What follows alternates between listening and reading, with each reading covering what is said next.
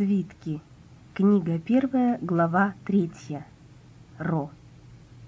На корабле, под лестницей, куда проникали лишь тонкие лучи весеннего солнца, сгорбившись, поджав под себя одну ногу, сидела девочка. Солнечный зайчик бродил по ее изогнутой спине, перескакивал на выбившиеся из-под платка косы, и тогда каштановые с рыжинкой волосы становились зеркальными. Время от времени девочка меняла неудобную позу, поднимала голову, то откидывала с лба густую челку, то почесывала шелушащийся по весне нос. Подле нее стояла тушечница, и девочка, опуская в нее тонкую кисточку, выводила потом на старом, много раз замытом свитке новый узор слов. Мана вела дневник. Скука, на корабле делать нечего. Мы плывем в Ро. Я, Бирджик и господин Юджии. Впереди еще несколько дней вынужденного отдыха.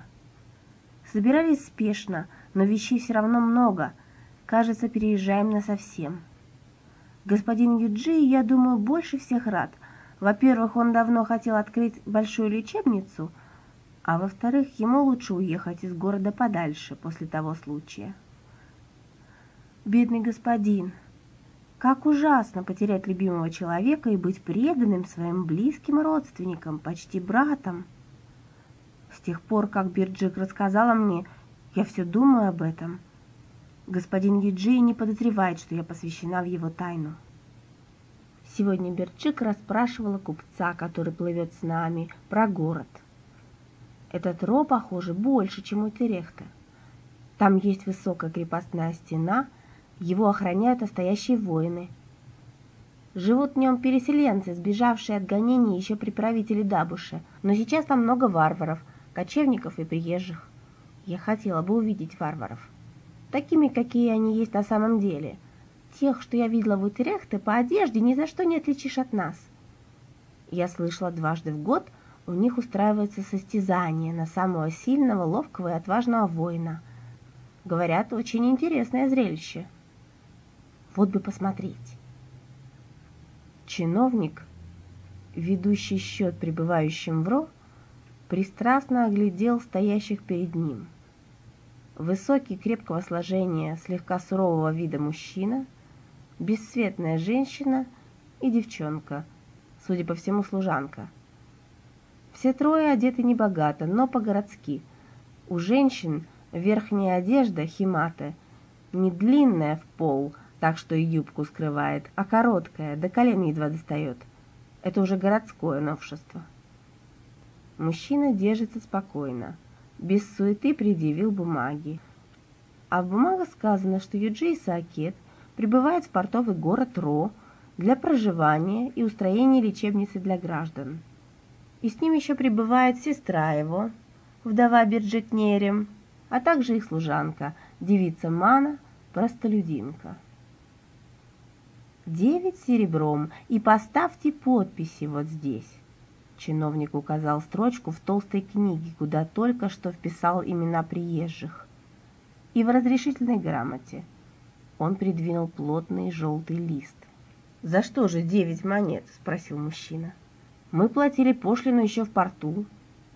Все правильно, за въезд. А сейчас за проживание.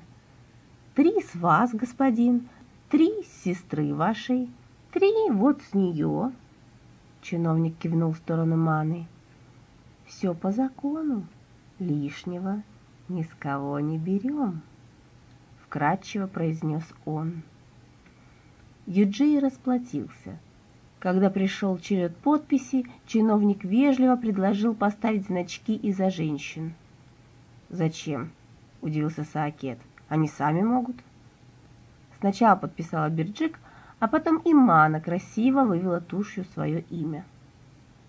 Саакеды уже вышли, когда чиновник, в последний раз поглядев на каллиграфически затейливую подпись их служанки, пробормотал «К чему катимся?»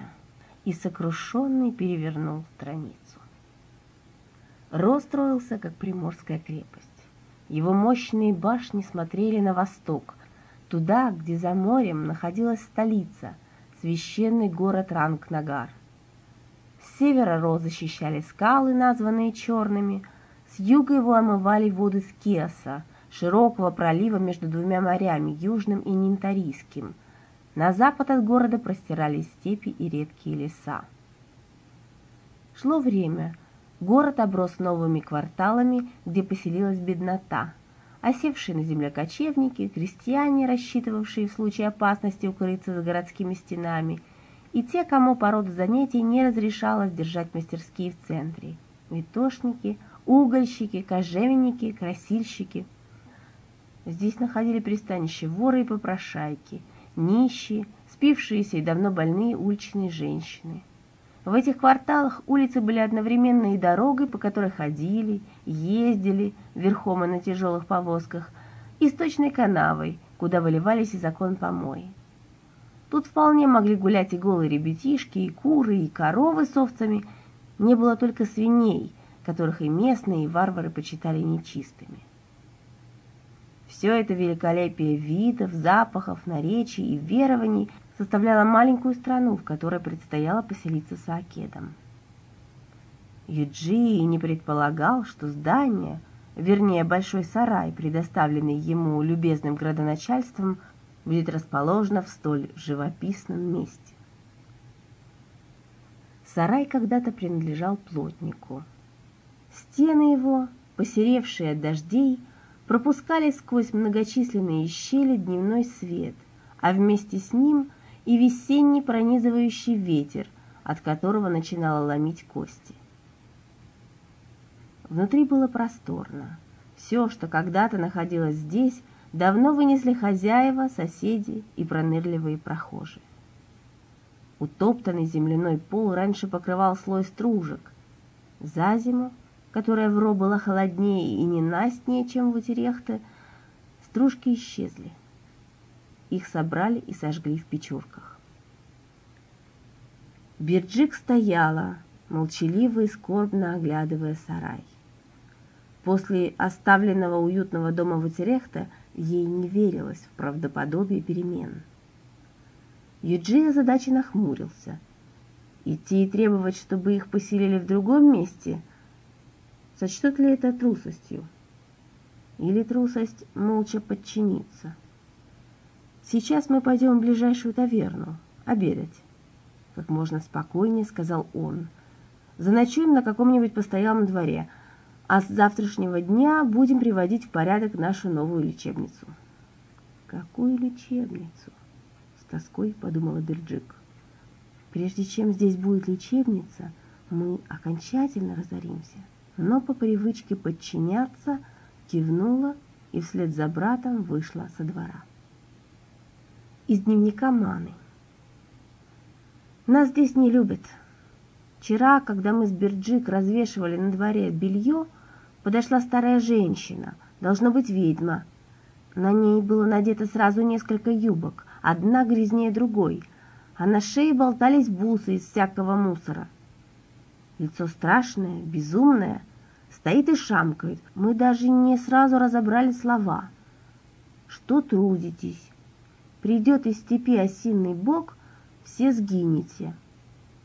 Мы ничего не стали рассказывать господину Иджии. Ему и так тяжело, он в постоянных хлопотах.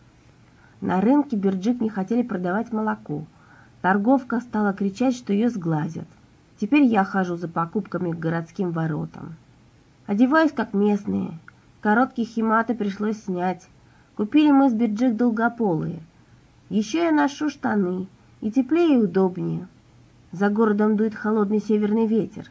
Лачуги в нашем квартале его не сдерживают. Кажется, что вот-вот сами развалятся. Мы уже законопатили все щели, но еще не принимались за крышу, а следовало бы. Господин Юджи говорит, что скоро могут начаться дожди.